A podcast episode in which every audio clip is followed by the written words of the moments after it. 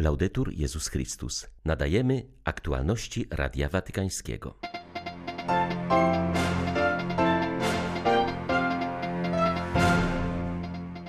Do wakacyjnego odpoczynku z Bogiem zachęcał Ojciec Święty podczas dzisiejszego spotkania z wiernymi na Anioł Pański. Papież zapewnił o swojej modlitwie za powodzian oraz wyraził solidarność z mieszkańcami Kuby i cierpiącymi w Republice Południowej Afryki. Przywódcy kościelni Libanu zapowiedzieli zorganizowanie szczytu, podczas którego powstanie mapa drogowa ratowania tego kraju, sporządzona według wskazań papieża Franciszka. Nie tylko na polskie drogi powracają piesze pielgrzymki. Pierwsze grupy pątników przybyły na Jasną Górę, ale także do sanktuarium maryjnego w Berdyczowie na Ukrainie. 18 lipca wita Państwa Łukasz Sośniak. Zapraszam na serwis informacyjny. Uczmy się zatrzymywać, wyłączać telefony komórkowe, kontemplować przyrodę, odnawiać się w dialogu z Bogiem, mówił Ojciec Święty, zachęcając do przemyślanego wypoczynku wakacyjnego. W rozważaniu przed południową modlitwą Anioł Pański Franciszek podkreślił, jak ważny jest odpoczynek i regeneracja sił. Nawiązujący do dzisiejszej Ewangelii, papież zaznaczył, że Jezus cieszy się z naszych sukcesów, ale jest także zaniepokojony naszym znużeniem fizycznym i duchowym. Nie chodzi tylko o odpoczynek fizyczny, ale o odpoczynek serca. Nie wystarczy wyciągnąć wtyczkę, trzeba odpocząć naprawdę. Żeby to uczynić, musimy zatrzymać się, zamilknąć, pomodlić się, aby nie przechodzić z wyścigów pracy do pośpiechu w wakacje.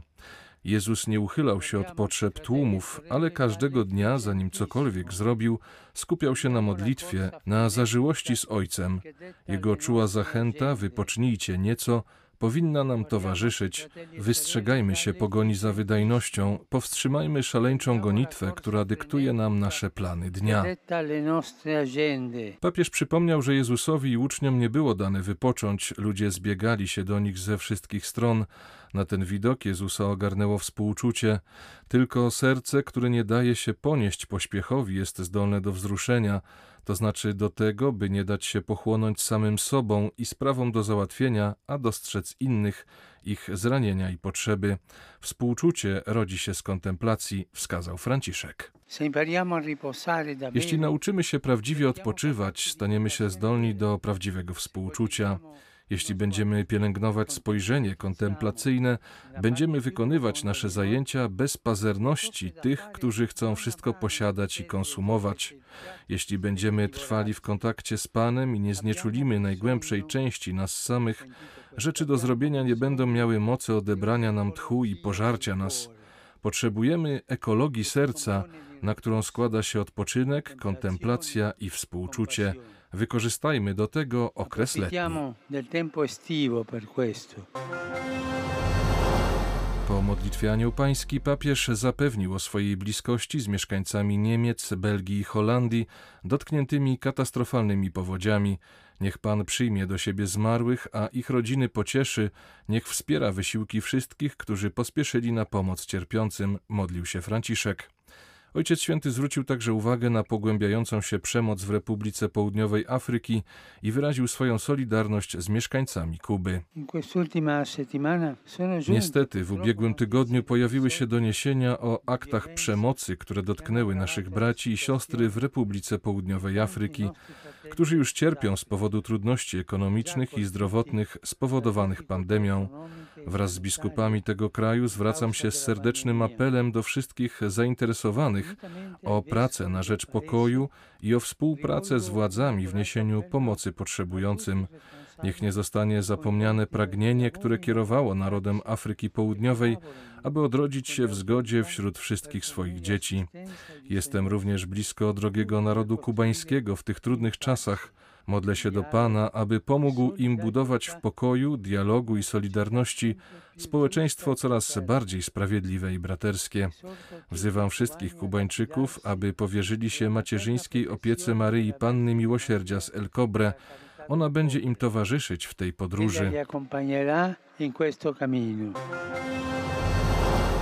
Przywódcy kościelni Libanu zapowiedzieli zorganizowanie szczytu, podczas którego powstanie mapa drogowa ratowania tego kraju, sporządzona według wskazań papieża Franciszka.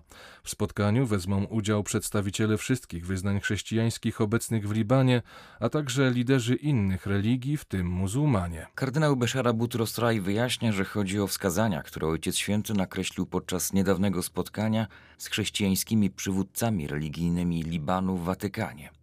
Papież Franciszek zaznaczył wówczas, że kraj Cedrów musi pozostać oazą spokoju i wzorem międzyreligijnego braterstwa. Do polityków zaapelował, aby nie kierowali się własnymi interesami, ale dobrem kraju. Zachęcił do wspierania młodych ludzi, dialogu z innymi religiami oraz do pełniejszego zaangażowania kobiet w procesy decyzyjne mające wpływ na przyszłość kraju. Podczas naszego szczytu chcemy odpowiedzieć na pytanie, jakimi metodami można te zalecenia wprowadzić w życie, wyjaśnił maronicki patriarcha. Kardynał Raj poinformował także, że propozycje papieża i założenia szczytu zostały już wstępnie omówione z prezydentem Libanu. Liban przeżywa obecnie kryzys społeczny, gospodarczy i polityczny. Kraj od ponad 10 miesięcy nie ma rządu. Chaos pogłębiła pandemia koronawirusa oraz eksplozja w bejruckim porcie. Coraz więcej obywateli decyduje się na emigrację. Ważnym problemem dla przywódców kościelnych jest także zwiększająca się nierównowaga polityczna Libanu. Napływ uchodźców, najpierw palestyńskich, a ostatnio syryjskich, sprawił, że muzułmanie stanowią obecnie dwie trzecie sześciomilionowej populacji, co znacząco narusza równowagę polityczną. Chcę być głosem więzionych i prześladowanych chrześcijan na całym świecie, powiedziała Azja Bibi podczas międzynarodowego szczytu na temat wolności religijnej, który odbył się w Waszyngtonie. Podkreśliła, że swoje uwolnienie zawdzięcza Bogu i zaangażowaniu tysięcy chrześcijan. Ta pakistańska katoliczka została skazana na karę śmierci przez powieszenie za bluźnierstwo przeciwko Mahometowi. Pod wpływem międzynarodowych apeli udało się doprowadzić do jej zwolnienia, jednak za kratami spędziła 10 lat. Aktualnie mieszka ze swoją rodziną w Kanadzie. Islam jest podstawą ustroju politycznego Pakistanu. Surowe prawo dotyczące bluźnierstwa jest popierane przez większość społeczeństwa. Od lat 90. skazano w tym kraju na jego podstawie setki chrześcijan, a co najmniej 65 osób zostało zabitych w ulicznych linczach w związku z samymi oskarżeniami. Donosy są tam często wykorzystywane do prześladowania chrześcijan i innych mniejszości religijnych. W ubiegłym roku pod zarzutem bluźnierstwa w Pakistanie uwięzionych było około 30 chrześcijan, w tym siedmiu w celi śmierci. Najwyższy czas zakończyć konflikty, rozpocząć dialog i utorować drogę do pojednania, apelują liderzy religijni Sudanu Południowego. We wspólnym liście, podpisanym m.in. przez ordynariusza diecezji Tombura Jambio i przywódców protestanckich, wezwali władze do odpowiedzialności za cierpiącą niewinną ludność. Zaapelowali także do społeczności międzynarodowej o pomoc w powstrzymaniu eskalacji bezprecedensowej przemocy, która w ostatnim czasie znów wybuchła w tym kraju. Liderzy religijni podkreślili katastrofalną sytuację humanitarną, jaka panuje w Sudanie Południowym ze względu na przedłużające się konflikty. Problemy pogłębia pandemia koronawirusa. Tysiące ludzi wegetuje w bardzo złych warunkach z powodu braku żywności, wody i podstawowych środków do życia. Obawiamy się, że ten nowy kryzys doprowadzi do kolejnej tragedii i klęsk humanitarnych, czytamy w oświadczeniu. Kolejna fala przemocy wybuchła w Sudanie Południowym pod koniec czerwca, czyli w okresie poprzedzającym ustanowienie rządu. Uzbrojone bojówki zaatakowały niektóre miejscowości, zabijając, grabiąc i paląc mienie. Co najmniej 21 tysięcy osób musiało opuścić swoje domy. Według raportu Komisji Praw Człowieka tego wschodnioafrykańskiego kraju przemocą objętych jest aż 75% wszystkich mieszkańców Sudanu Południowego. W przeciągających się konfliktach życie straciło już łącznie ponad 400 tysięcy ludzi. Kościół w Hiszpanii modli się za Kubę i Kubańczyków. Wiedzcie, że jesteśmy z wami, zapewniał kardynał Antonio Canizares podczas mszy, którą odprawił w Bazylice Matki Bożej w Desamparados w Walencji. W tym regionie mieszka około 5 tysięcy Kubańczyków. Wiedzcie, że jesteśmy z wami. Wasze cierpienie odczuwamy jako nasze. Tutaj w Hiszpanii kochamy was, choć niektórzy nie chcą mówić o powadze sytuacji w waszym kraju, powiedział w homilii kardynał Antonio Canizares. Niech Bóg, który jest z Kubą, daje jej wolność i pokój. Ksiądz Olgier Hernandez, kubańczyk i odpowiedzialny za duszpasterstwo imigrantów w archidiecezji Walencji, jest zaniepokojony sytuacją. Są kapłani i klerycy, którzy zostali uwięzieni lub zaginęli. Naród bardzo cierpi, a rząd nie chce przyjąć pomocy humanitarnej. Kubańczycy, którzy mieszkają w regionie Walencji, mają nadzieję, że w kraju nastąpi wreszcie zmiana. Takich manifestacji nie było od lat dziewięćdziesiątych. Ludzie są zmęczeni panującym głodem, podkreśla ksiądz Hernandez, który prosi o modlitwę o wolność narodu kubańskiego. Z Madrytu dla Radia Watykańskiego ojciec Marek Raczkiewicz, redemptorysta. Do Narodowego Sanktuarium Maryjnego w Berdyczowie po rocznej przerwie spowodowanej pandemią powraca ruch pielgrzymkowy.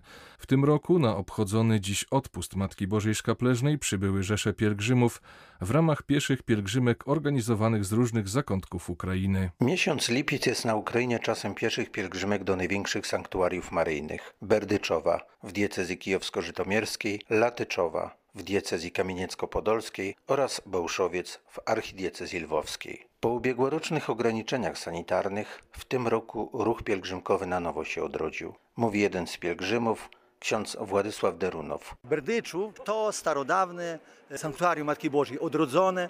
Ten obraz towarzyszył Janowi Pawłowi II na Ukrainie, dlatego też po takiej powiedzmy rocznej, mniej więcej takiej przerwie znowu się to pielgrzymowy ruch ożywił.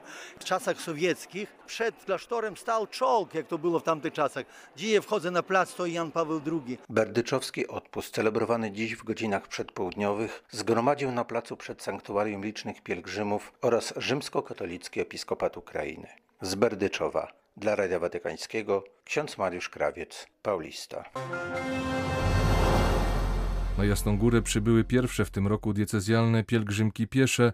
Pierwszy wakacyjny szczyt pielgrzymkowy związany jest z odpustem Matki Bożej Szkapleżnej. Tegoroczne pielgrzymowanie dostosowane jest do wymogów bezpieczeństwa sanitarnego. Tworzone są mniejsze grupy, pątnicy wędrują sztafetowo i najczęściej bez noclegów. Ta podróż jednak troszkę męczyła mimo wszystko. Tutaj we trzeba wcześniej wstać, żeby tutaj dotrzeć jednak, żeby się nie spóźnić, także to też swoje robiło. Pielgrzymie już siódmy raz. Nie może mi przeszkodzić pandemia, tylko muszę być.